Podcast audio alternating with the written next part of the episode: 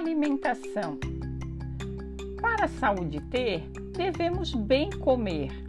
A roda dos alimentos nos diz como fazer. Em grande quantidade, os nossos cereais, massa, pão e arroz e muito mais. Frutas e legumes são grupos demais, pois têm nutrientes até não poder mais. Laticínios tu deves comer, seja o pequeno almoço ou ao entardecer. Carne, peixe e ovos energia nos dão, são muito bons quando comemos com pão.